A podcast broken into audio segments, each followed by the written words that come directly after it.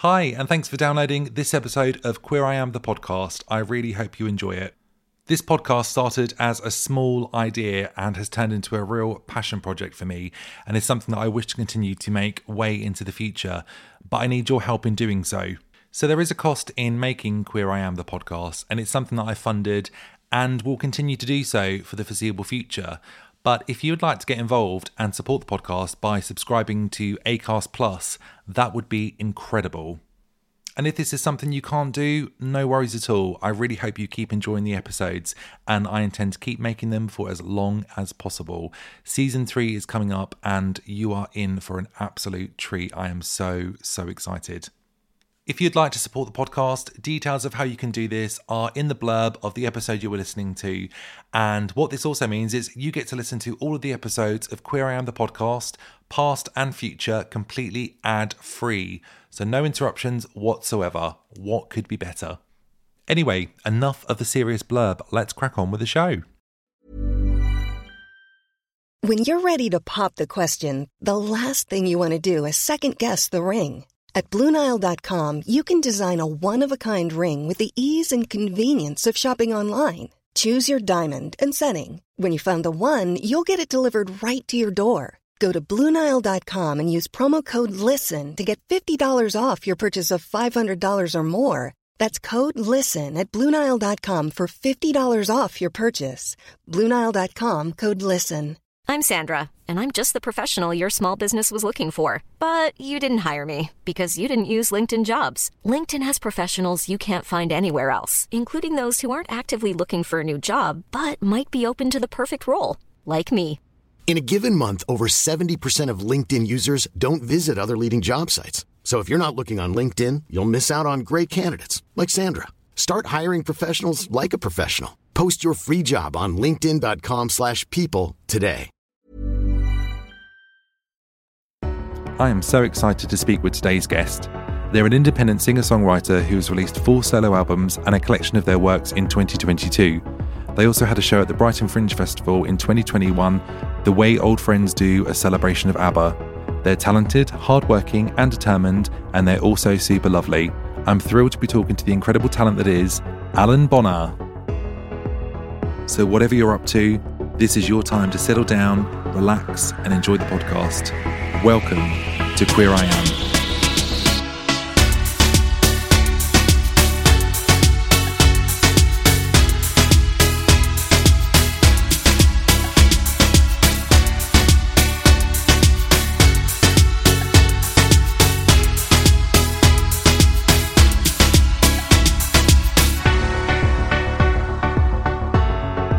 So, Alan, thank Hello. you very hello and welcome to episode six of the podcast. And thank you very, very much for um for joining. It's an honour. how are you feeling today? I'm good. I'm I'm grand. Thank you. Feeling good? How are you?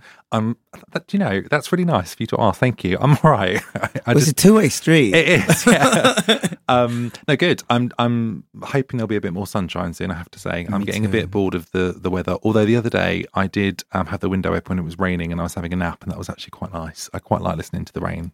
Yeah, that's nice. I Yeah, like that too. Actually, a nap and a storm at night. If you're in bed, listening to a storm. That's that's. I like that. Yeah, a lot, I think there was a thunderstorm yesterday actually. Yeah, there was. Didn't well, yeah, and um, which I quite like listening to. It's, but I agree, if you're in bed as well, it's really cozy, isn't it? Mm. But uh, but no, I'm good. Thank you very much.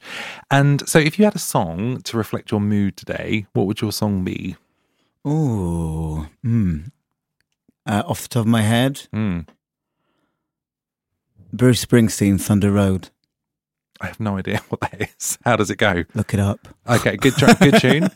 Yeah. Well, yeah. I think so. And you were just saying about work today was kind of okay. So is that reflecting your work mood or just your kind of general Just, mood? You know, it's a it's a little grey outside, but you know, so yeah, it's a little bit. And it's not a bad. It's not. It's not a bad mood. It's just a. It's just a, a, a Thunder Road kind of mood. Okay, fine. I, I need to. I need to have a listen to this. Okay, Yeah, fab. yeah. I was thinking about this earlier um, because when I kind of asked that question, I always think, what would my song today be?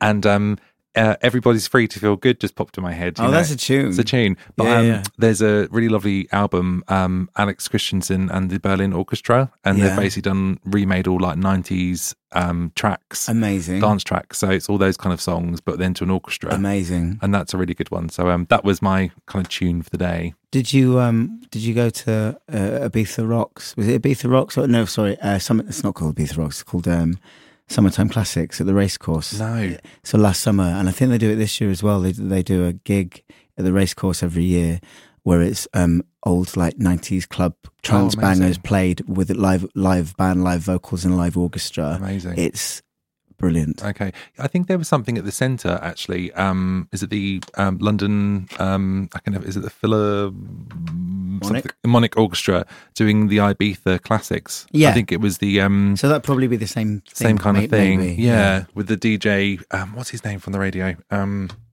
who does all the Ibiza stuff? The Ibiza shares. I don't know. Mm. Anyway, it looked really good, but um, yeah, that album though is pretty cool because it's all these dance classics that you remember listening to on the radio as a kid, and then to have it kind of brought to life in a different way is actually really nice. So Yeah, um, yeah. I quite enjoy that. So when we met a few weeks ago, when we um originally met to talk about the podcast, Uh-huh. I guess the one thing that really stuck out to me was from was that you grew up just down the road from me. I did indeed, yeah. Um, yeah, yeah and actually, I was just thinking about that. Your accent is kind of, um, I don't know, you don't sound like you're from Suffolk. See, people, I do when I've had a drink. Okay. okay. Although people always think I'm from the West Country. Yeah, you People do. always yeah. say it's more West Country. But I don't know, they're kind of similar, I suppose, slightly, but I'm not. I'm from Suffolk. You're from Suffolk. And Yeah, yeah, yeah. Sudbury, was that right? Sudbury, yeah. Sudbury. Yeah. Okay, Mhm. cool. And how long have you lived in Brighton? So I moved here in 2006 and I lived here for about three years and then I moved away again and came back in 2017. So altogether, five, six, seven, like eight years altogether, but I had like eight years away, Away in, the, in the middle. So yeah. And glad to be back. Yeah, yeah, yeah, yeah, Yeah, yeah. I mean, I've been back ages now. It doesn't feel, you know, feels like, Like you went away. yeah, it doesn't feel like I ever went away, but I did. And what, what do you, one question I've asked everyone is kind of what gets under your skin with Brighton in a good way. So, like, what draws you to this place? Um, because people seem to come here and either go away and come back, or just come and never leave. It- Um, Magic. There's a magic to Brighton. mm, There definitely is. You know, I'm pretty well travelled, and I and there's definitely something about Brighton mhm. that's in the air and in the spirit of the place that isn't anywhere else. And I think the sense of community down here, Mhm. the sense that you can be anything you want to be, do Mhm. anybody, uh, Yeah. do anybody, do anything you want to do. Freudian slip there, dear listener. Um, you know, you can just, there's just a sense of freedom about the place. And Mhm. yes, you know, gentrification has, you know, taken some of that away to some extent, but there's still a real air that, you know, anything goes. And as long as you're nice to people, then, then you're welcome to stay and do what you do and be happy, Mhm. you know. It's a good I- vibe. Yeah, there is. Yeah. Yeah. That well, like the day I met you outside Two Pines, and you kind of walked up in your flip flops, and you just been to the beach sunbathing and having a bit of a chill day. And that, I think that is so lovely that that's like a Sunday. Do you know what I mean? It's such a normal yeah, Sunday. yeah. So yeah, I'm just going to pop to the beach, have some chill Yeah. time with Being some by the sea is really important to me. Mm. Yeah, yeah. It really, really uh, fixes my head Mhm. being by the water. Yeah, do you know? It's one of those things I always said, and like again, you mean you know this, like living in Suffolk, like you go to Felixstowe or you go to like one of those seaside towns, and you just it's all a bit bleak Ple- in the winter. Hills. Yeah, yeah, yeah. It's, it's a Lowestoft, yeah, and it's always a bit bleak. And I think I always kind of said to my other half, I was like, I don't know if I could live by the sea because I think in the winter it might be a little bit depressing. And I like that about it though. Well, I I- like the drama of it. So I have to say, this year I'm I'm converted. A because I love it here anyway, Yeah. but um, yeah, there was just something really quite peaceful and relaxing about it. After like there being like a really turbulent couple of years, actually arriving Mm. here in November, being here like Christmas time with the sea and Mm. the weather and everything, it was just Yeah. beautiful. So I think, and, and I think also I've done the hardest part now of the year Yeah. because like the autumn and winter is kind of like you know when it gets a bit bleak, but now we're getting into summer, so now it's the really exciting time. I think. Yeah. So I think if you can do the winter and the autumn, you probably Yeah. And I, I actually, I, obviously, I'm biased as someone that, that, you know, is an adoptive Brightonian that lives down Mm. here. Uh, I think it's charming all year round. I think in, in at Christmas time it's beautiful. In the autumn, the sunsets are like no, nowhere else. You know, the Mm. winter sunsets. That, you know, Mhm. summer's obviously amazing. Spring's brilliant. You have the festival. The whole city comes to life in the spring. The only time it's a bit crap is you know January through to March. But then find anywhere other than like Thailand where it isn't crap in those Yeah. months anyway. You know, so yeah, But I have to say though, I'm af- sold. well, yeah, and after last year with lockdowns and everything, the, all the previous two years, January to March this year was amazing because I was out most weeks um, at the pub or seeing people or meeting new people, and it was my first few months here. So compared to the year before, where we were like stuck at home, not being able to actually do anything, Mm. um, I don't know. I was having my, I, I felt like that quarter actually went really, really quickly Yeah. as well. And that's another thing I love about it, Danny. It's just a real buzz. There's a real buzz about the place. There's a real artistic Mm, energy here. mm. You know, there's always somewhere to go. There's always a gig. There's always a theatre production. There's always something happening Something to do. for a relatively small city. hmm You know, and yeah, it's it's gorgeous. It's got a real sort of bohemian seventies thing going Mm. on, hmm or maybe that's just in my head. well, I think you know, but you know, um, having grown up where I grew up, yeah, the difference. the difference, yeah. And So when people say, "Where are you from?" Like, "Oh, originally from Suffolk," I'm like, "How did you survive 37 years there?" And I'm like, "I have no idea." Well, I, I didn't. I got out as soon as I could. I got. I didn't look. I, I don't want to slag off Suffolk. I love my hometown. I love everybody in my hometown. But but you know, I found it stifling to be Mm. a, a, a queer or a gay a gay teenager there. You know, closeted. Growing up in the eighties and nineties, there was not the most progressive of places. Let me Mm. tell you. And um, you know, so I had to you know go to the big city. I, you know, I, I went to London as soon as I could, but um, so I'm not. I don't want to slag it off at all because I don't think you should ever slag off your roots. Your roots are your Mm, roots. mm. But um, I was never going to prosper there in the way that I needed to. No, So no, and I, yeah, and for me, it's I think it's not about slagging it off, but it's just no, a recognition of kind of how different life is. I mean, yeah, I, you know, we kind of we we stayed there for a long time, and and we've got family there and friends there, and you know, I'm I'm going to actually go back for the first time in about three weeks' time in six months. but don't you love? Go- I love going back. I've not been going back yet. It's my first time going back, so that's going to be Yeah, but you haven't been away that long yet, though, have you? How long have you been away now? months. Six months. Yeah, yeah, yeah. But um, but my husband got off the train the other day and took a picture of the, the Princes Street to go out the train station, just with a, a sentence just saying bleak. Because it is, but then when you do come back to Brighton, you're like, "Oh my god, we're back! It's amazing." So I'm not slagging off Suffolk, but I did 37 years. I feel like I did. yeah, I did my done. thing. You've done your time. I did my time. But I, I was thinking about what my thing is, and I, I always say this on the, to the guests as well. And last night I was thinking, what would my thing be? What what is it that draws me at the moment? I think it's just, and I said this to my friend last night. I just love that this is home. Like I just, I Mm. don't, you know, every week I've when I've recorded, I've been like, it's been something different. We've just kind of gone, oh yeah, I'm, I'm really happy I can see this person, or go for a coffee here, or go and see a show. But actually, just this week, it's just that. This is where I live, and that that's Yeah. enough for it to be kind of great and under my skin. I think, really. Um, Yeah. But no, we are all very, very lucky. And I, I, Yeah. I hope I never lose this feeling. Um, but yeah, we'll we'll see.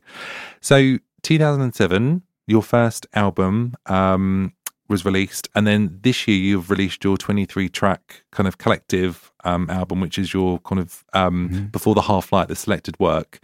And um, and obviously that covers four solo albums, which is incredible. yeah. Um, so talk to me about the decision to release this kind of body of work now.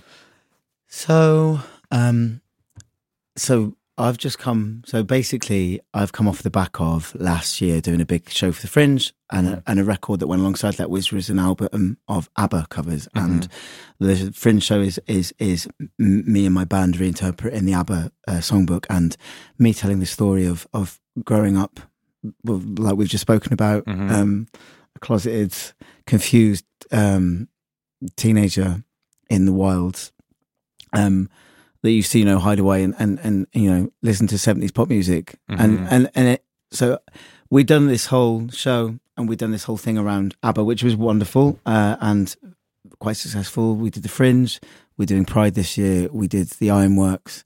Um, and we're going to play it. We're going to play in, in my hometown, actually, in Sudbury, in, in the, the Quay Theatre in December. Amazing. So you know, it sort of plays at selective theatres around the country when, when we get to book it. But I'd spent a year or or or more working on this album, and working on this fringe show, and writing it and producing it, and so I'd sort of left my own music to one side for a while. The last record I did of my own material was 2018 Mhm. um, and I hadn't played live. That actually, the, the I hadn't played live. I think since doing some sort of like online fundraising concerts during lockdown for the um, uh, what was it called? The Save Our Venues campaign. Okay. When all the music venues were going under, we did some fundraising Oh, amazing. stuff. So I was involved in that, but um, I hadn't really played my music, you know, since then. And I'd kind of sort of left it to one side to, to focus on this other project. And and then I realised that you know it was taking me a while getting back into writing my own songs, and it was going to be a little while before I was going to be able to put out any material of my own.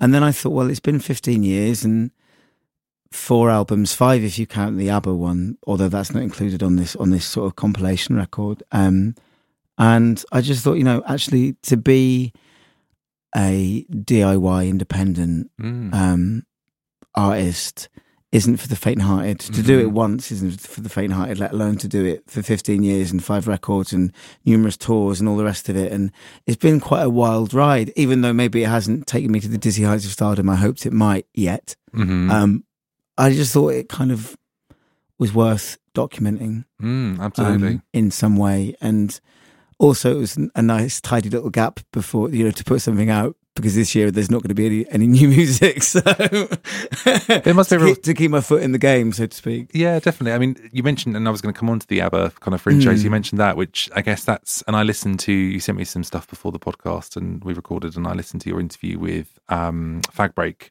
Ah, yeah. Um, yeah. And obviously, you're talking about your um, just hearing ABBA for the first time and what you Mhm. were doing and being that age and Yeah. that being your kind of inspiration and stuff. Yeah. So, how did it feel all those years later to be kind of, you know, having your own show at the Fringe Festival?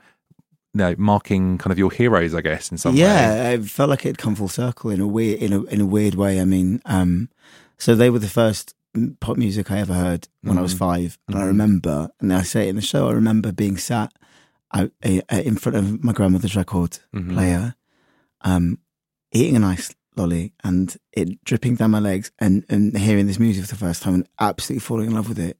And I still remember what that ice lolly tastes Mhm. like. I can remember at that moment. You know, you don't remember a lot of things from your childhood, but you have these weird little episodic um, memories. Uh, What year was that snapshots. as well? I don't know, the late 80s. Okay. So what I was what five in what 88, 87, 88, something like Okay. that. So um yeah, and and then so they were my way into music, and then and you know I remember learning to play Fernando with one hand on a keyboard when I was like six, and and then you know school I wasn't very you know I was I, I was kind of fat and kind of awkward and and you know I got the Mickey taken out of me and I had a, like a nervous stutter and I was a bit of an I was a total nerd actually during like primary school and middle school at least, um, and singing was the first thing anybody told me I was good at. So Mhm. you know, it was kind of a natural progression, really. And then, and then, you know, I hit my teens and I got into like, you know, rock music and Britpop Mhm. and Yeah, yeah, yeah, of course. all that stuff, and started, you know, smoking and drinking and misbehaving and having loads of fun. But uh, yeah, you know, ABBA were my way in, and you know, say what you like about them. I, you know, it was really lovely to sort of do a, a full circle thing. And really, the only reason that I thought about even doing the show, well, actually, I thought about doing the album first, and then a friend of mine said to me, "You should make that. You should do- do a show of this for the Fringe." And then, and then I sort of wrote this show around it. But I'd only really decided to do it because I'd got writer's block. I'd sort of tried to write an album mm. and shelved it because I didn't like what was coming out. So I sort mm-hmm. of just put that to one side for a bit. So it kind of completely happened by accident, really. But that's quite lovely, though, especially Yeah. if you get to mark like your heroes and you get to, you know, perform music that you've Yeah. adored for years. And it's been nice because there's been there's people that have got into that record or got into the show that have discovered me that way that would not have gone near my own records Yeah. because my own music and and that album it's quite different. I mean that my my ABBA my the the versions of the ABBA songs I do I don't sound anything like ABBA. It's Mm. like it's like me doing ABBA, um, but. It's definitely been a way in for people that wouldn't have discovered me otherwise, which is Mm. Yeah. great. That's lovely. Yeah. Well, I listened to um, oh, I, I, the song's gone. I was going to say I know him so well. That's not an ABBA song. That's Well, they wrote it technically. Did they? Yeah, Benny and Bjorn wrote that. Yeah. what, what did I ask you to sing today?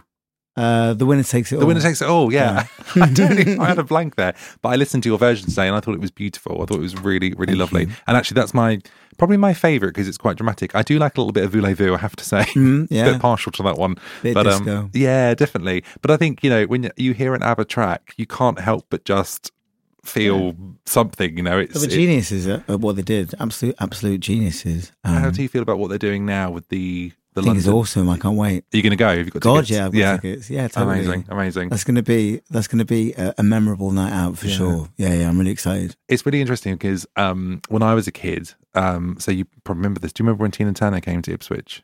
When the first big concert in Ipswich? No, I know I can't say I do. So 1990, I was six. Yeah, She came the day before my birthday, so I was five actually technically. Um, and my dad went and like it was like the gig. So like your aunties and uncles went, my dad went, everyone. I think my mum had just had an ops, she couldn't go. And um, and I remember we, my mum worked at the football ground. She um, worked in the Centre Spot restaurant. So the next day we got to go and see like the stage being taken down and all this kind of stuff. And I just remember Cool. it being this really big thing that everyone was talking about. And then in the September, um, it was played on Sky Television. And my dad said, "Oh, you know, just watch this." And I was six. Oh, so it, they, what the the gig she did at Ipswich was no, it was in? Barcelona, so it was the same. Can I say slightly more slightly more glamorous? yeah, yeah. It was, it was it was the same the same tour, the Foreign Affair tour. yeah. But since that moment, hooked. And again, that was I think it really resonated what you were saying because that was like there was no reason why I should have loved a fifty-year-old woman singing "Proud Mary" the way Yeah, she there is did. because inside there, inside deep, there was some little part of yourself that knew you were a little gay boy. Yeah, of course. Yeah, absolutely. But there was just, I just kind of, I don't know, I was just drawn to it, and I Yeah. would watch. We had it on recorded on VHS, and I like that tape died because it was watched again and again. And I don't know if this is a bit weird, right? But you and you analyze stuff when you get older. Yeah. At the end of the concert, she goes up these stairs, and she turns around and waves, and then she goes.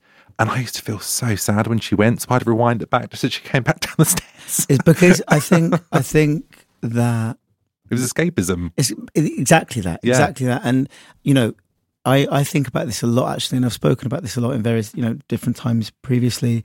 There's a reason why you know when Bowie died, Mm. so many of the queer community. I mean, the world over was was bereft. But you know, I think if you like me, which you did, or anybody grows up in a small town where you know that you know life's a bit grey and they feel different and they feel like you know there's something different about them, and that that you know Bowie.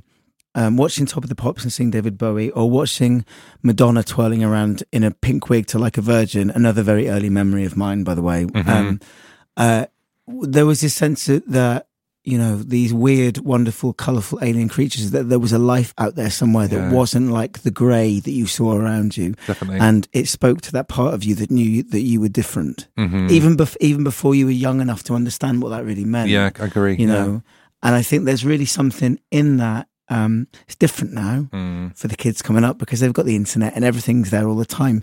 If you were growing up in the 80s or the 90s or the pre-internet age, there was no it, you only got to see what was around you and Mm. if you were queer you didn't really have role models or positive ones at least um i mean i'm speak i'm speaking very generally, but i'm but you know but But it was that a was my experience Yeah, anyway. and it was a time as well where you looked at the press, God, and yeah. you know it was just God, kind of an awful time for queer terrible people. time. I remember being.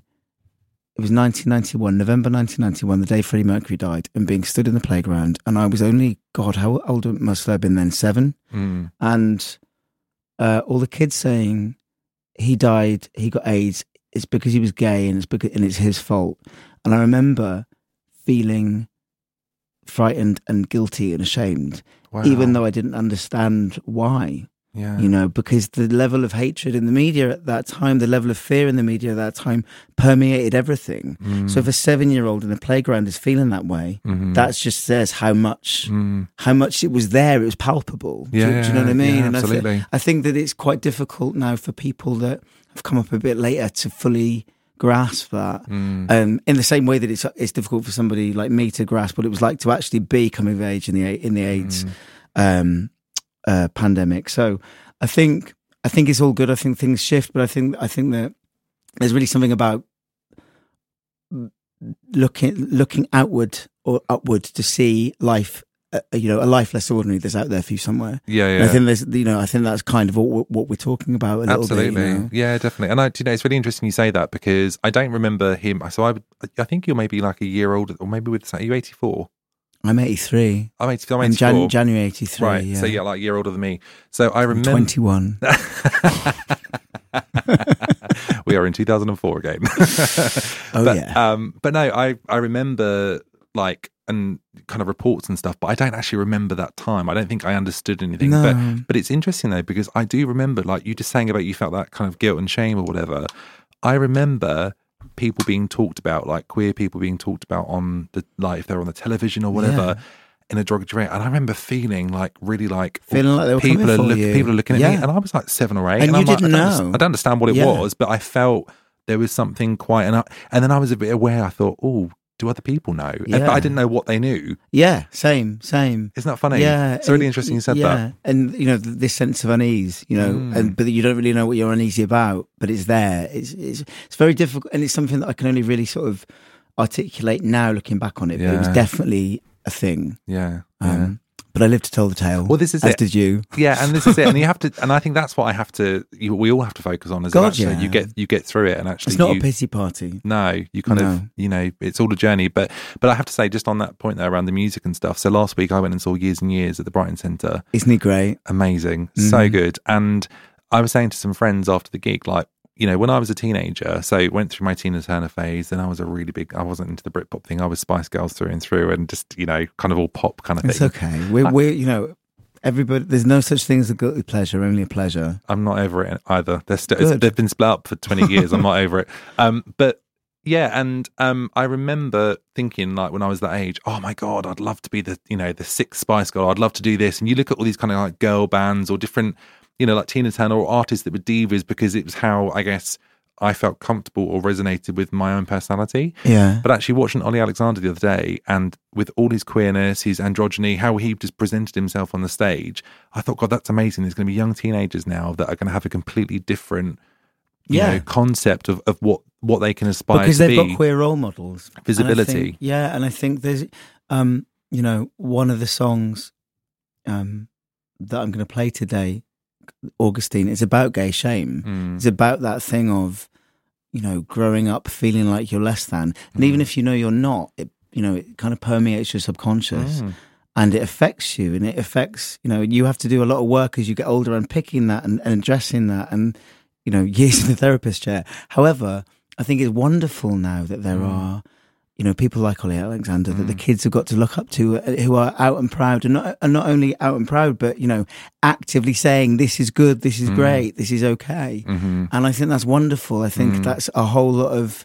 Um, positivity that that you know yes we might not always have had that but you know it's uh, it's really lovely to see that the, the things are changing slowly. I think that's wonderful. Yeah, absolutely. Yeah. No, I completely agree. And we were everyone was just at the gig, just like, oh my god, he's incredible, and he's very easy on the eye as well, which is always handy. So um, he's a handsome fella. He's very he is. Although he's very young. I'd feel I, how old is he? 31, 32? really? To me he's like 18 No, he's like I think he's in his thirties. okay. Yeah, he's in his thirties. Well, he's older than me then. change of you're not looking for a daddy next Uh, question. So obviously these albums that we talked about are, are you know are independent and uh, you know and i think you know hard work perseverance you know you've obviously you have something you feel that you really want to make music write music and and release it for Mm-hmm. people to hear. Like what what kind of keeps you going with that? What i mean obviously you had the abba kind of um concept and you know that was very much your kind of um i guess inspiration when you were younger but actually as you got older what was it like you thought okay i really need to do this. This is my kind of calling It was. Mm, I think. Well, there there are two questions you just asked there. The first was, what keeps me doing it? mm. I ask myself this often. Uh, because there, you know, I won't lie. There have been moments where I've wondered about chucking, chucking it all in. However, the thing that keeps me going is just that you know I'm an artist, Mm. and artists create, and it's about a, a need to do that, to connect, to put, you know, to pour out the world, my world as as I see it, onto a page or onto a keyboard or whatever, and and write something that hopefully helps other people feel less alone and connect. Everything I do is kind of about wanting to connect. It's about bearing a little bit of your Mhm. soul, um, you know, so that you can connect with somebody else's. Mhm. And just trying to communicate, I suppose, and it's just about a burning desire to Mm-hmm. to do that. When that goes, I will stop, but I don't think that'll ever go. I think if you're Mm. an artist, you're an artist, and that's what Mm-hmm. you do, and you do it if you're 17 or you do it if you're 75. Mm-hmm. I don't think it's about age, um, and I don't always think it's about whether or not you can't be doing it because you're because it has to be about success or gain or um, adulation or whatever. Because that will come and that will go Mm. in any artist's career to, var- to varying degrees. You have Mhm. ups, you have downs, and if you are only in it for that, then you're in it for the wrong reasons. You have to be doing it for for for creation itself, Mm. Mm. um, and because it's a lonely life out there. And and you know, one thing we know is that great art, great writing moves people, and that brings me to the second question that you asked me. The reason I did it, I started, I guess. So I loved Tori Amos. Mhm. I still do Mhm. when I was, you know, a troubled teenager. And I remember f- discovering her music and, and, and just being so overwhelmed by it and the honesty of it and the depth of it and the rawness of it. And I couldn't play a single note on the piano, really. I mean, I played that one song when I was six or whatever, but I'd left the piano then. I hadn't, you know, I'd never really touched it Mhm. Um, I'd written lyrics, I'd written songs and things, and I sang. But uh, I went out and bought a keyboard when I heard her record and said, "You've got to teach yourself the piano." Wow. So How old I were you? did 18, 17, Wow. 18. That's incredible. Um, so I did, and I've never actually had a professional piano lesson in my life. In fact, I think I've gone too far. I couldn't do it now. I'd have to unlearn all my bad habits to then learn again. But I guess I listened to those records. I know how some of those records by those people made me feel like I was less alone. When I was sitting in my bedroom thinking nobody understood me, yeah. I felt like she was singing to me. Mm-hmm. And I thought if I can go out into the world and I can make music that makes other people feel like she Mhm. makes me feel, Mhm. then my work here is done. Yeah. Then I'm a happy man. yeah. you know, lovely. so that's kind of what what got me in, and kind of in a way what still keeps me in. Actually, going. Yeah. yeah, And I think it's lovely what you said about kind of success, you know, coming and going, and actually it's about, just about the art because I think there is something about if you're creative, you're creative. I mean, some, Yeah. some people just are not interested, but actually, you know, like with this podcast or, you know, friends that I've got locally, it's like we talk about creativity and talk about ideas and concepts or Mm. whatever. And there's something about having an idea and sparking some imagination and it just kind of lifts you a bit. And, and I definitely think, you know, being creative, doing this podcast, thinking about even like the next season already, you know, it's, it does something for my mental health as Yeah, well. It makes hugely. me feel balanced and excited and I have a purpose. So do you feel that it, it's really positive for your well-being I do. well? I do. I mean, essentially, I create because I have to create, Mhm. not because it, it's it's in me to do it, and I can't not do it. It's Mhm. it's an urge that I can't not succumb to. Mhm. Um, that doesn't mean that I don't have periods where you know I'll have have lulls. Mhm. But even if you know, even if I'm not writing an album, I'll be you know making a music video, you know, something that's still creative. Mhm. But I think it is really good for my mental health. I need a project. If I don't have projects, I get depressed quite quickly. Mhm. Um, it's good to have something to focus my energy on. Mhm. Um, and I just think it's good to do things. Things lead to more things as well. Mm. You know, Yeah, more. Yeah, well, it, you're completely right. More conversations. You meet different Yeah. people. It's just like, and you don't know. You don't know the story that somebody. You know, I put my records out in the world, and I don't have a major label or anything like that. And you know, I'm I'm I'm still in relative obscurity. I've got a small following, but you know, it could be a lot bigger. Mhm. But it's not about that. You know, there, if you go on Spotify, you can see where people are listening to your records, and they're in all corners of the globe. Mm, that's and lovely. I haven't always been to those places or toured them or even visited them as a tourist. So, you know, I don't know. I don't know what people they're having, what connection they're having with with those songs, but they're having a connection because they keep listening to them. Mm. So that's that's beautiful. Mm. That's that's an amazing thing. Mhm. So that's It's your and mark, it's the same with it? it's the same with what same with what you're doing as well. Mm. Like you don't know who's going to be listening to this, who is moved or inspired, or you know thrown a lifeline by it in some way, and and that's that's a great thing. Well, do you know that? Yeah, and I think when we first started recording these, again, you have a an idea of what the show looks like and stuff. But I think on every episode, I've talked about things with people that I had no idea we would talk about, Yeah, and that I think is for me that's been the most special part of the recording sessions because it's it's not the script, not that it's scripted. It's very you know free it's free freestyle. Isn't it? Yeah, but it's kind of I've got a structure, but actually, when like you're bringing up about you know being a kid and understanding you're different and stuff like that, you know, mm. there will be so many people that will just go, God, yeah, I felt the same. Yeah. And actually,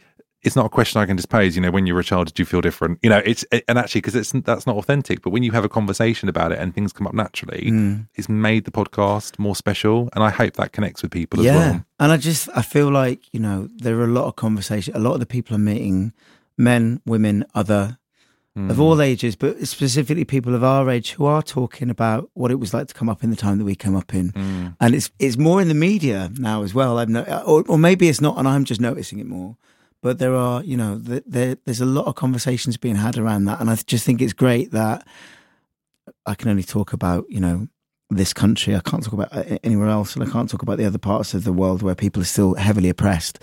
But you know, my nephew who's three, if he's um, LGBTQ plus, he will have a very different experience to the one that we did. Absolutely. Hopefully, it won't even be a conversation. Yeah. Wouldn't that be great? That- uh, yeah, well, it, it You totally know? would, wouldn't it? Yeah, So- completely. I think, yeah, and yeah, I kind of, um, I don't know, I speak to, or I see my friends that are parents now, or people that I know, and I just think, yeah, if their children came to them and said, you know, I'm queer, that there would just be a, a completely different view on on that than what it was when we were children. Um, but as you said, hopefully we're moving into a direction where things will just keep changing and evolving. But I think it's it's just lovely to to think that actually any kind of art that you do can connect with someone and just make them reflect. Mm, And you've you've I obviously hope t- so. yeah, of course, yeah, absolutely, I absolutely. might be wrong. No, no, I, d- I don't think you are. But I think that's anything, isn't it? You can listen to, you could like, um, I was talking to my friend Anthony the other week about um of the podcast about disco and about pop Mm. songs and actually how disco songs are actually like tragedy on the dance floor. God, yeah, I love it. But I love it. But it's like again, sometimes you can listen to the most upbeat song, but it will just kind of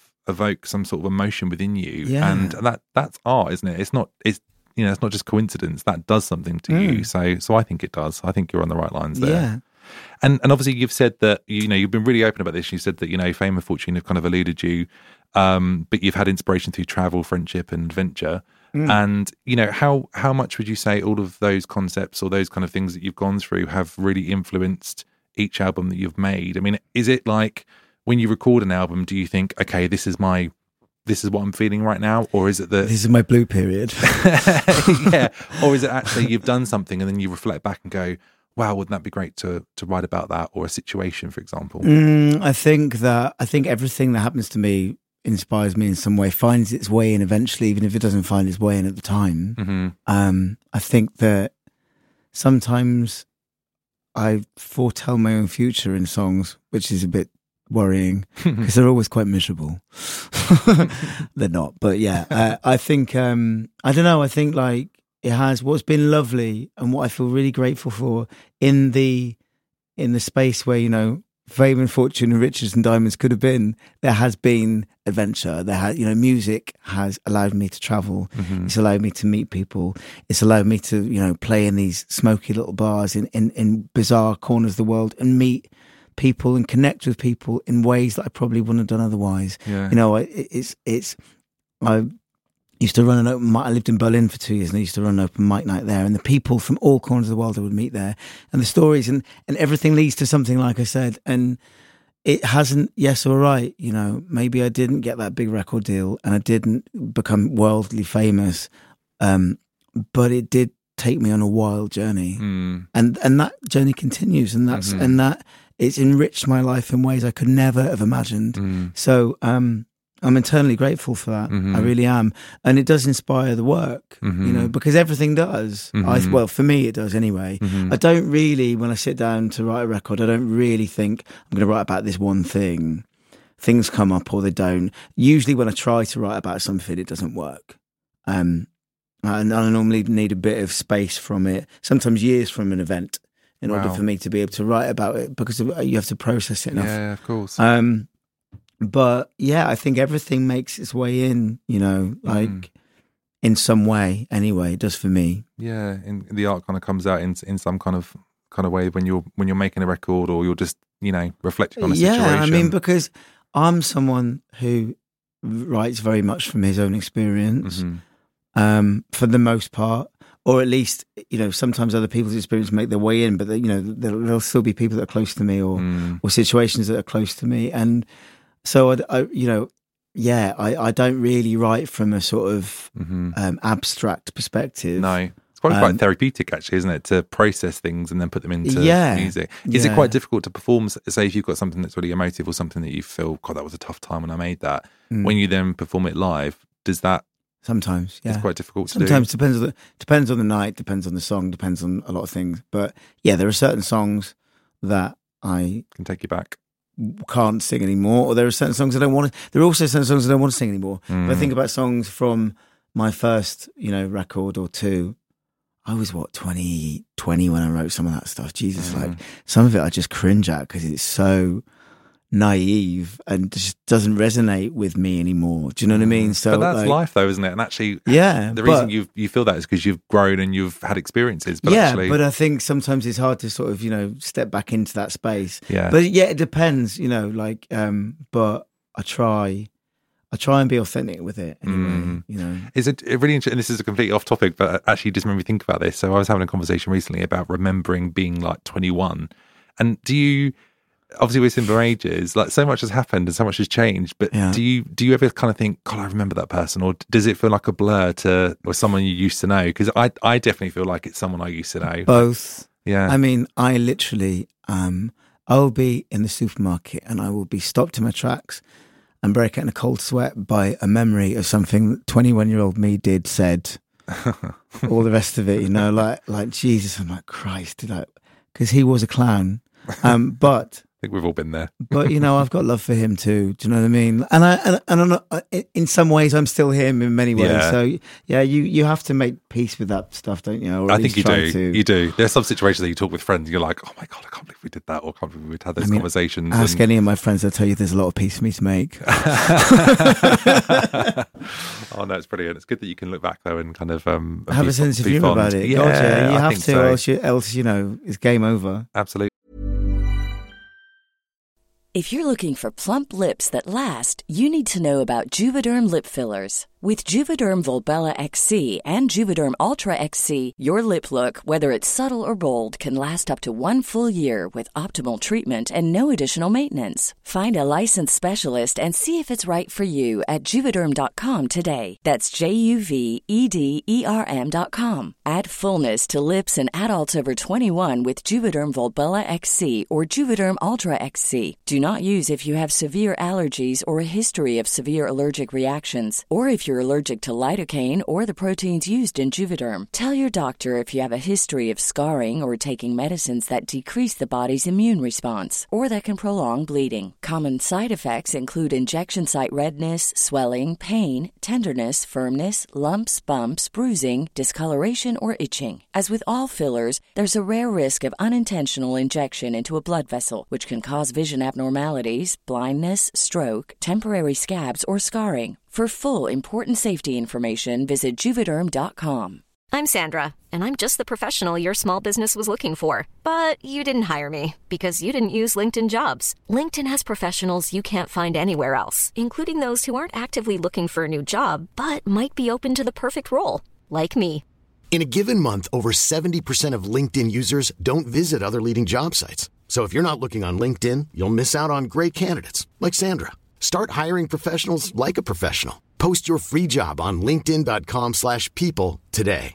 Everyone knows therapy is great for solving problems, but getting therapy has its own problems too, like finding the right therapist, fitting into their schedule, and of course, the cost. Well, BetterHelp can solve those problems. It's totally online and built around your schedule. It's surprisingly affordable too. Connect with a credentialed therapist by phone, video, or online chat, all from the comfort of your home. Visit betterhelp.com to learn more and save 10% on your first month. That's BetterHelp H E L P. There's never been a faster or easier way to start your weight loss journey than with PlushCare. PlushCare accepts most insurance plans and gives you online access to board-certified physicians who can prescribe FDA-approved weight loss medications like Wegovy and Zepbound for those who qualify.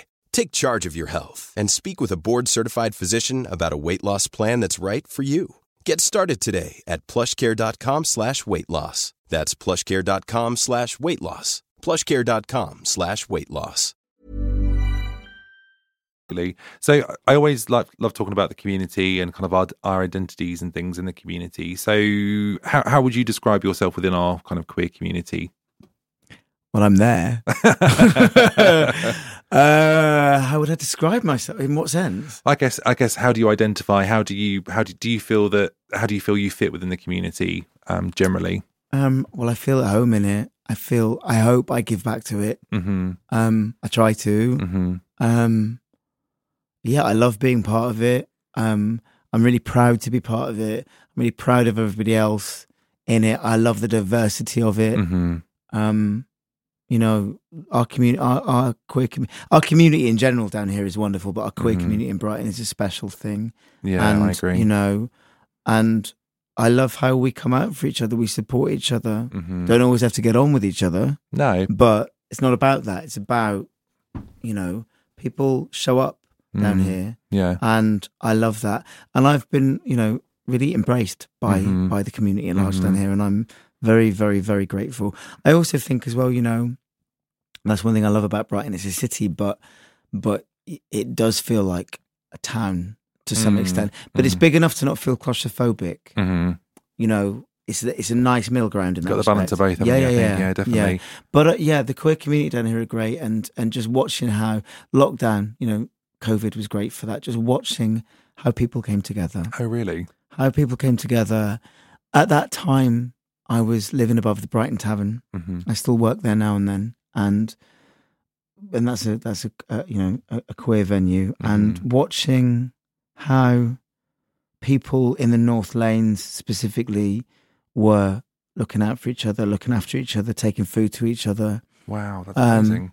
Because a lot of the people that frequent that pub are members of the older LGBTQ community Mhm. and are, you know, some of them are on their own. And Mm. watching watching how people came together around that was beautiful, and being Mhm. part of that was beautiful. Mhm. I was really m- reminded that actually, as disgusting as you know the human race can be to each other, actually, you know, when the chips are down, we're pretty good at, at pulling out the stops. Yeah. So when it counts, Oh, yeah, absolutely. so, I feel like yeah, and again, like you know, being quite new here, um, I, I am just kind of blown away by the community. I mean, I've only been here six months, but mm, again, as you know, in Suffolk there isn't um, there is a community, but it's Mm. not a visible, massive one. Whereas here, you just kind of I don't know, you just it's just there. It's so visible, and yeah, you can't help but immerse yourself into it. Yeah. And and there's lots of different people to meet and talk to Yeah. with experiences, and that feels so lovely. yeah. I mean, um, I think when you you know you asked me about you know what what my how do I see myself in the community? I, I don't think it's for me to answer that question. I Mhm. think you know I try and be an activist in all that I do. mhm. Um, and I think I think most of us would probably say the same. You know, you know what I mean? Like, um, in whatever small way you could, because everything starts with you, and Mhm. and from there it's a ripple effect. Mm. Um, but yeah, I think I think we are in a bubble down here, Mhm. and that has to be acknowledged. hmm But um, I still think it's a beautiful thing. Mm, absolutely. I, I love, um, I mean, I, you know, again, we talked about art earlier and conversations and stuff. Mhm. So this, you know, this podcast, I've met so many incredible people just by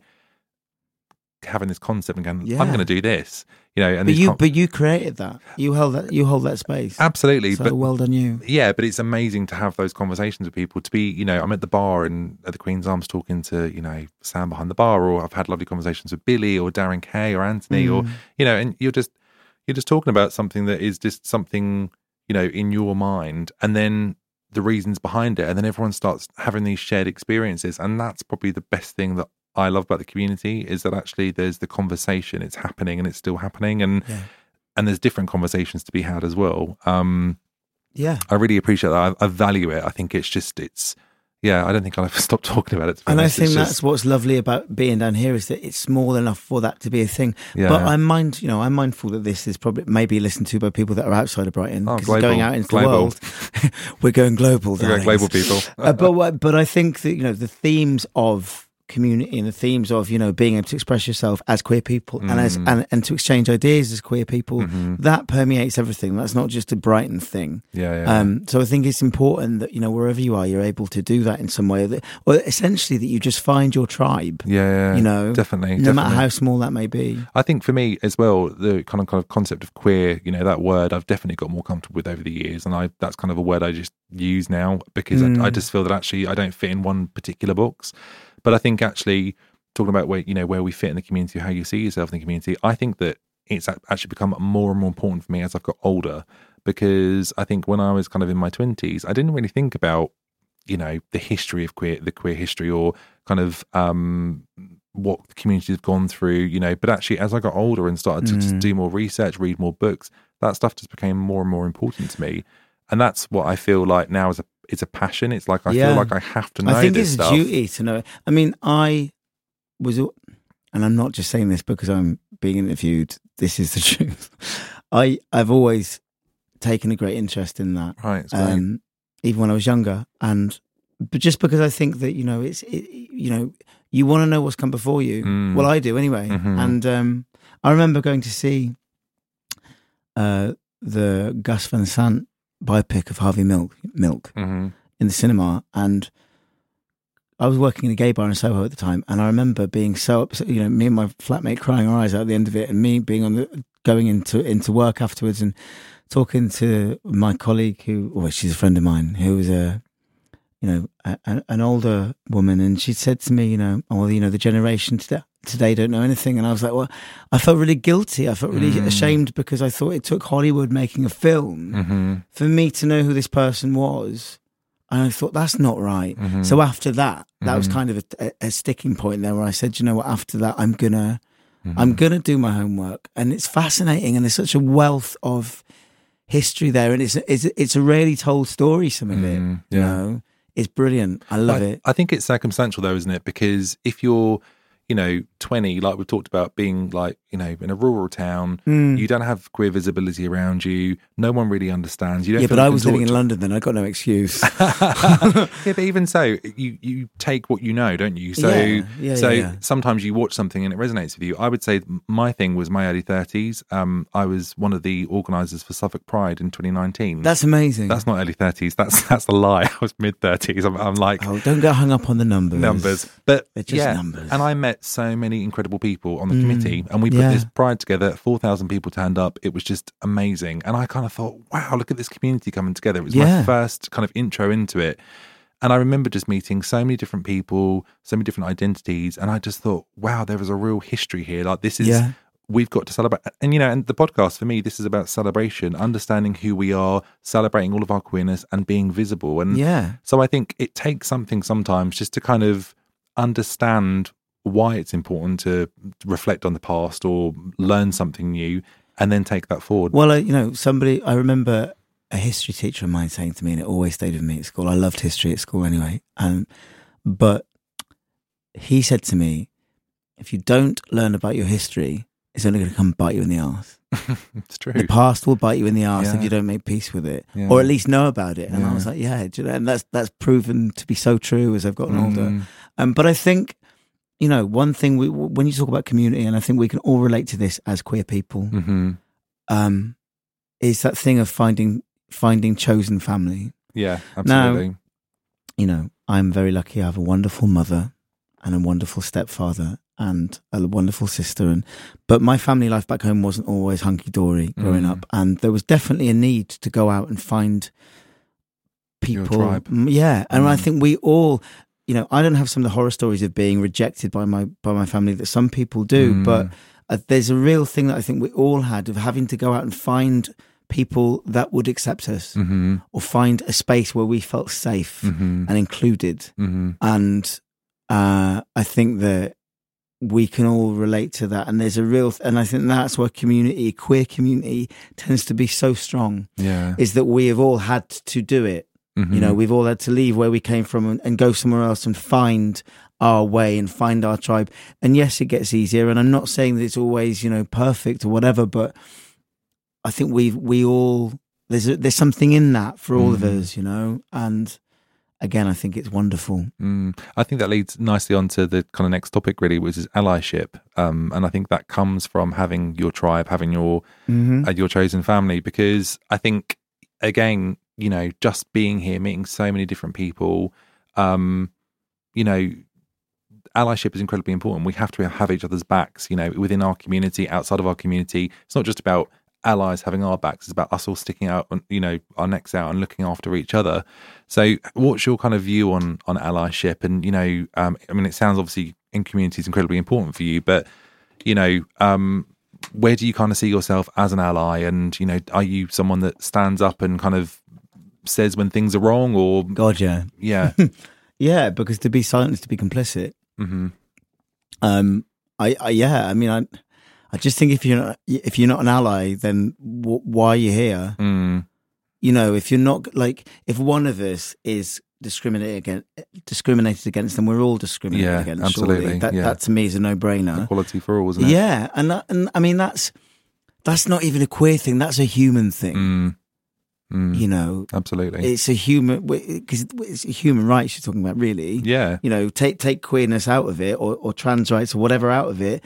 We're all human beings at the end of the day. The end. Mhm. So why there's always so much argument about who's right or who's wrong, or or this segregated mentality hmm doesn't compute for me. It's so archaic and Mhm. obviously ridiculous to me. hmm Um, we're all we're all in it together, are we not? Mm. I find, yeah, and you know, Anthony and I talked about this last week, and I find it so. I don't know, like we're not going anywhere. Like No. there are, there have been gay people and trans people and you know queer people. You know, for for generations, it's Like, like, a little slurp then. Sorry. yeah, it's very nice. Sorry yes. about that. I'm thirsty. First sound effect on the Um, voice on the podcast, but you know, there's been like so it's like we were talking last week about the you know don't say gay in America and and it's just like like I, I just sometimes I just kind of go what like I can't even comprehend what we're still talking about and you know um and I Just li- just and, and this is such a glib thing to say because it's so overused. Mm, But just live and let live. mm, Surely, why is that so difficult? yeah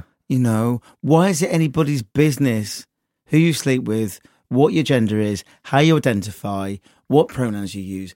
Why does anybody else give a shit? yeah absolutely Why? Why? Mm. Why does it bother you so much? Mhm. What's your problem?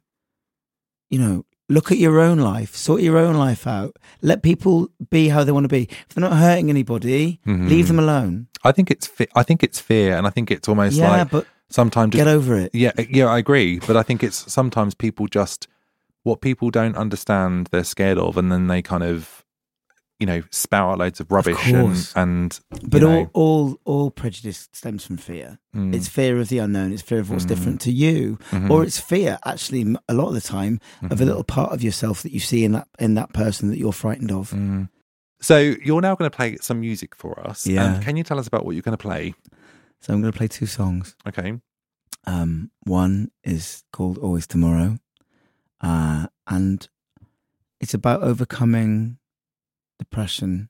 It's about that point when you've been really sad, where you decide to open the curtains and pull yourself up by your bootstraps and live, essentially. Mhm, mhm. Um, and then the next one is about, it's called Augustine. And it's about someone that doesn't love himself very much and someone that's grown up with a lot of shame.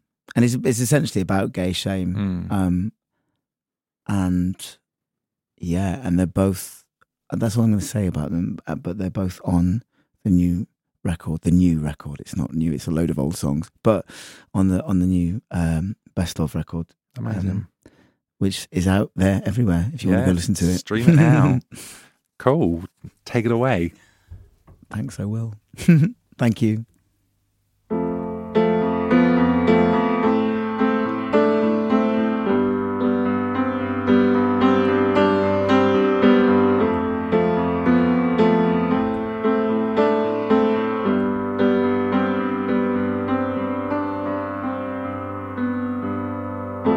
Dancing alone to the tune of my loneliness.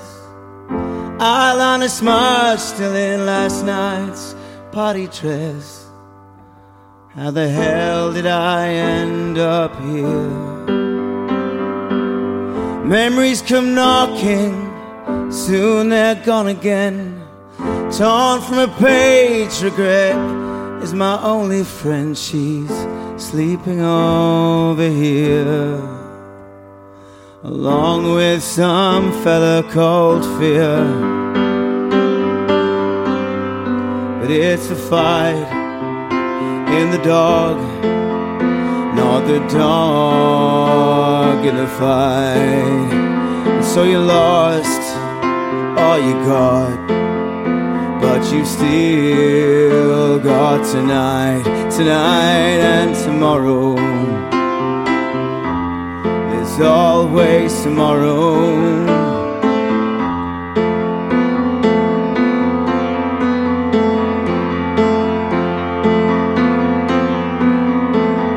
Cigarette cherry, a spark in the darkness. Cling your love depends on it. Wounded but not beaten. The saddest eyes, but still not defeated. Cause it's the fight in the dog, not the dog in the fight. And so you lost all you got, but you got tonight, and tomorrow. There's always tomorrow.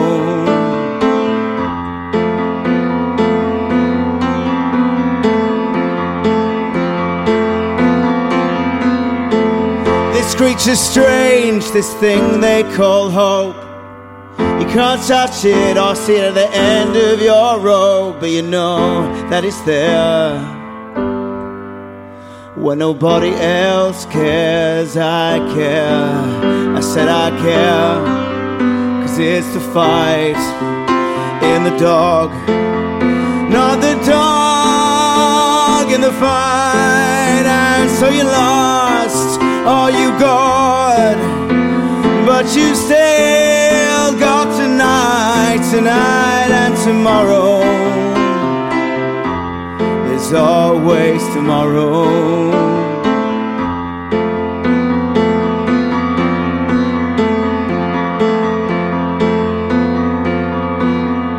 The towers they are falling, the tides are changing, the dead wood is cut from the tree.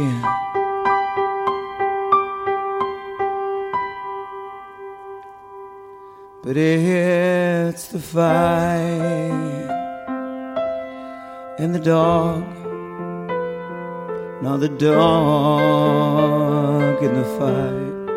And so you lost all you got, but you still got tonight. And it's the fight and the dog, not the dog in the fight. All you gone? but you still got tonight, tonight and tomorrow.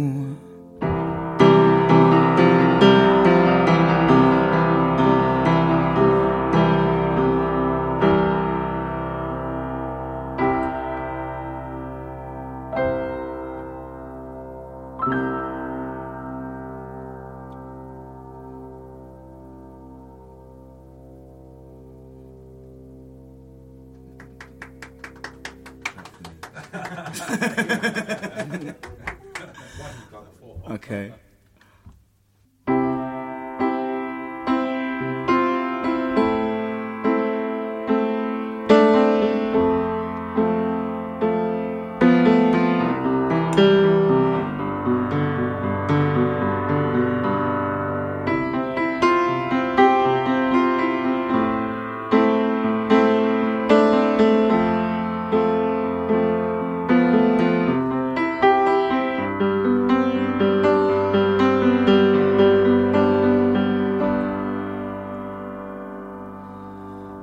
on casting.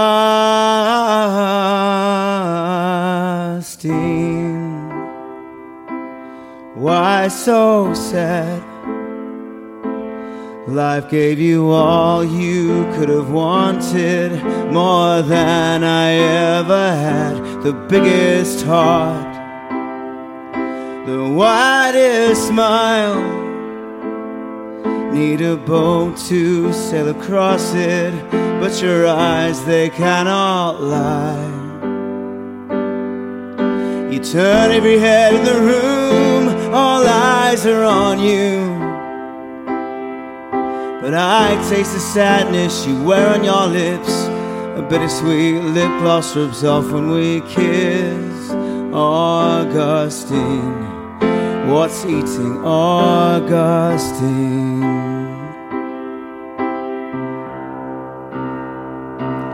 Augustine, so full of shame. So you found confidence at 14 with men that never asked your name, but that was then, and this is now.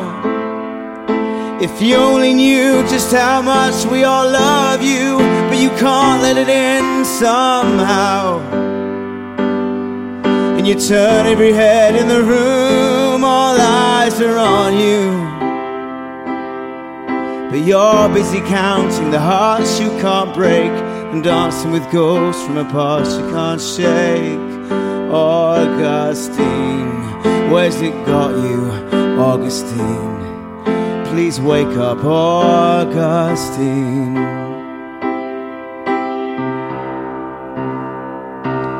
Augustine, one day you'll find that while you were navel gazing, the world up and left you behind. Your hair is thin, your looks have gone. And you'll turn to your ladies in waiting, only to find even they've moved on.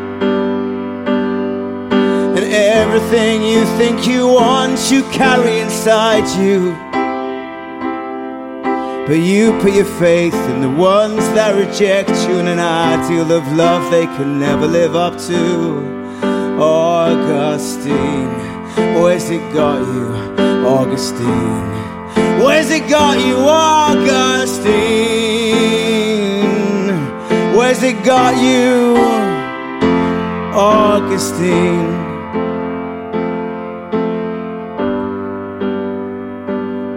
Augustine,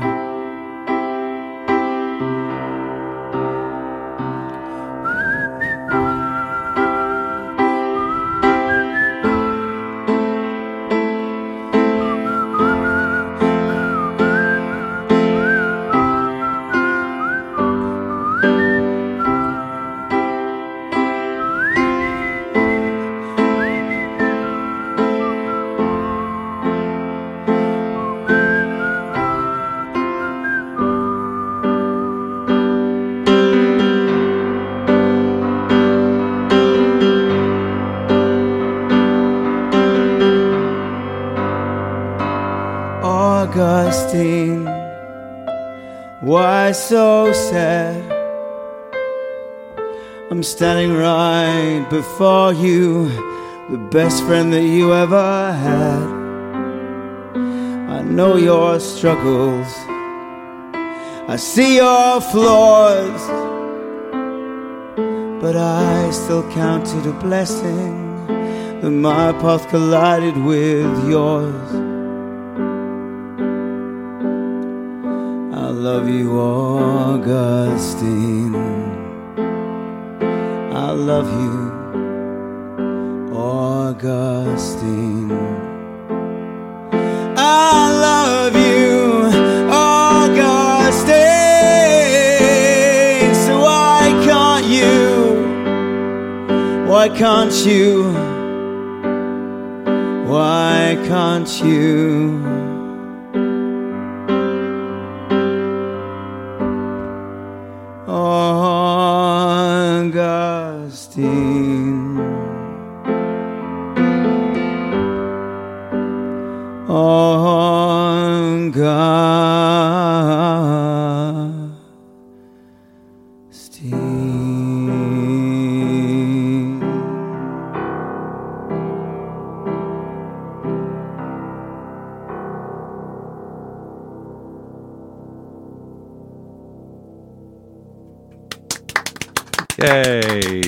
Was really amazing. Thank you so much. Thank you. Thank you for playing. That was the first time we've had any live music. We've had a bit of a cappella singing, Ah. but playing and um and singing. Uh, that's really lovely. So thank you so much. I'm very, I'm very honoured. Really Thank do. you for having me. Appreciate that.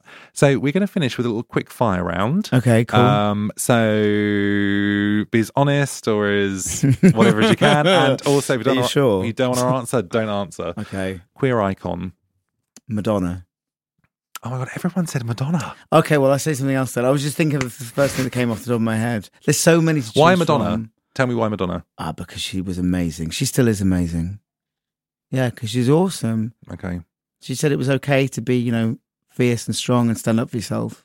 hmm So we did. Good answer. Amazing. Ants getting thumbs up there. You've got a new friend. Um, queer anthem. Hmm. Can I come back to that? No. No. Right. Think of it. What, what would you? Come on. If you had to, you're going out. It's a night out. Saturday night. Come on. Come on, Alan. Let's go out. Put a song on to get you in the mood. Bam. Queer anthem. Oh God, there's so many, and now I can't think of a single one. Um. mm. Oh my God, I was going to say express yourself, but that's too much Madonna, right? That was ants. Okay, well we'll just go with that for now.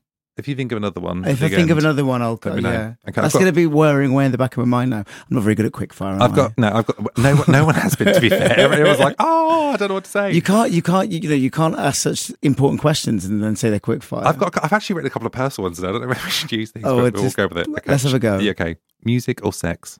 both. Okay. sex or food? Both. Food or sleep? Both.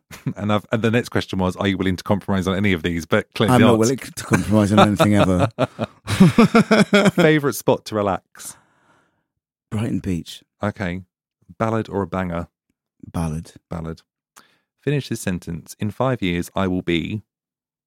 Rich and famous and shagging someone 10 years younger than me. Oh, amazing. Yeah. Sounds fabulous. Just remember this podcast, all right? That's all I'm I saying. will, I promise. Um, if someone is buying you a drink, what would it be? A double. A double of anything. No, I'm kidding. Uh, a large a large glass of red.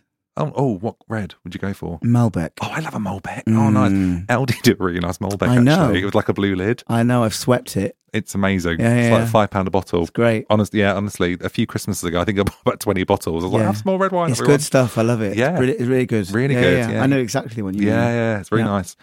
Um, the best and worst quality you might find in someone.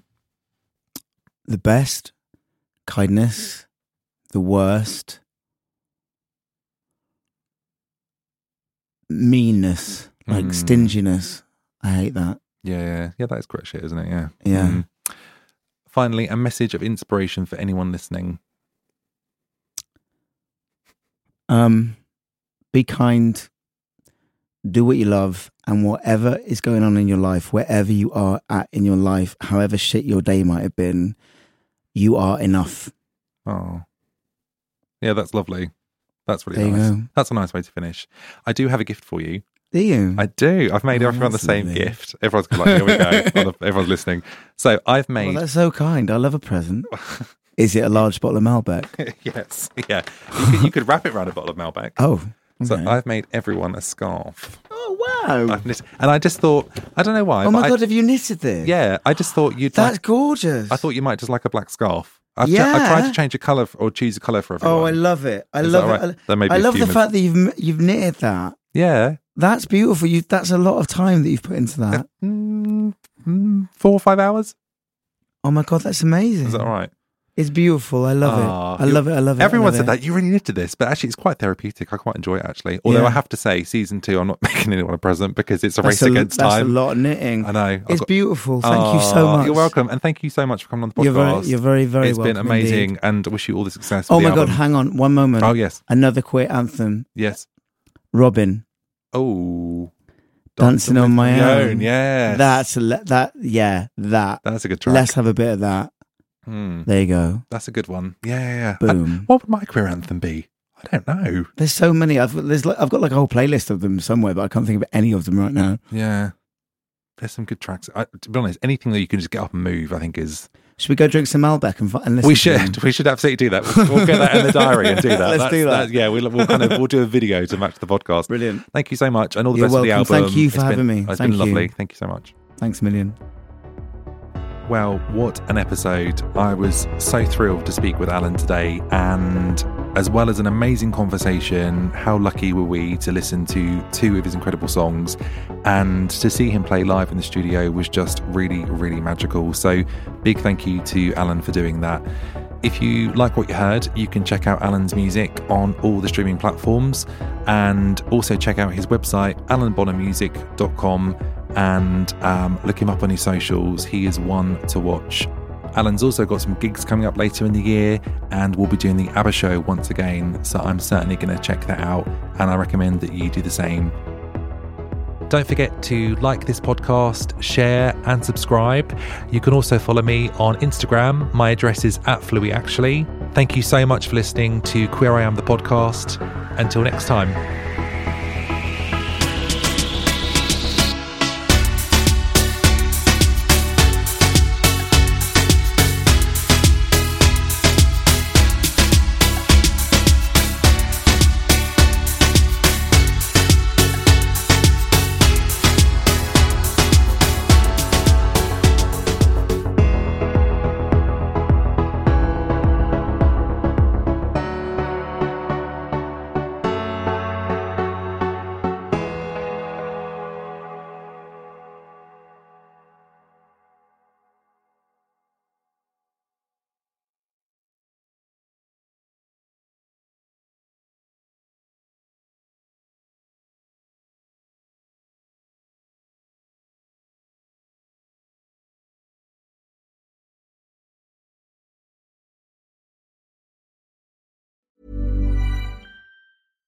How would you like to look five years younger? In a clinical study, people that had volume added with Juvederm Voluma XC in the cheeks perceived themselves as looking five years younger at six months after treatment. Look younger, feel like you. Add volume for lift and contour in the cheeks with Juvederm Voluma XC. Reverse signs of aging by adding volume to smooth laugh lines with Juvederm Vollure XC. For important safety information and to find a licensed specialist, visit juvederm.com. That's J U V E D E R M.com. Not for people with severe allergic reactions, allergies to lidocaine, or the proteins used in Juvederm. Common side effects include injection site redness, swelling, pain, tenderness, firmness, lumps, bumps, bruising, discoloration, or itching. There's a risk of unintentional injection into a blood vessel, which can cause vision abnormalities, blindness, stroke, temporary scabs, or scarring. Talk to a licensed specialist to find out if it's right for you. Even when we're on a budget, we still deserve nice things. Quince is a place to scoop up stunning high end goods for 50 to 80% less than similar brands. They have buttery soft cashmere sweaters starting at $50, luxurious Italian leather bags, and so much more. Plus, Quince only works with factories that use safe, ethical, and responsible manufacturing. Get the high-end goods you'll love without the high price tag with Quince. Go to quince.com/style for free shipping and 365-day returns.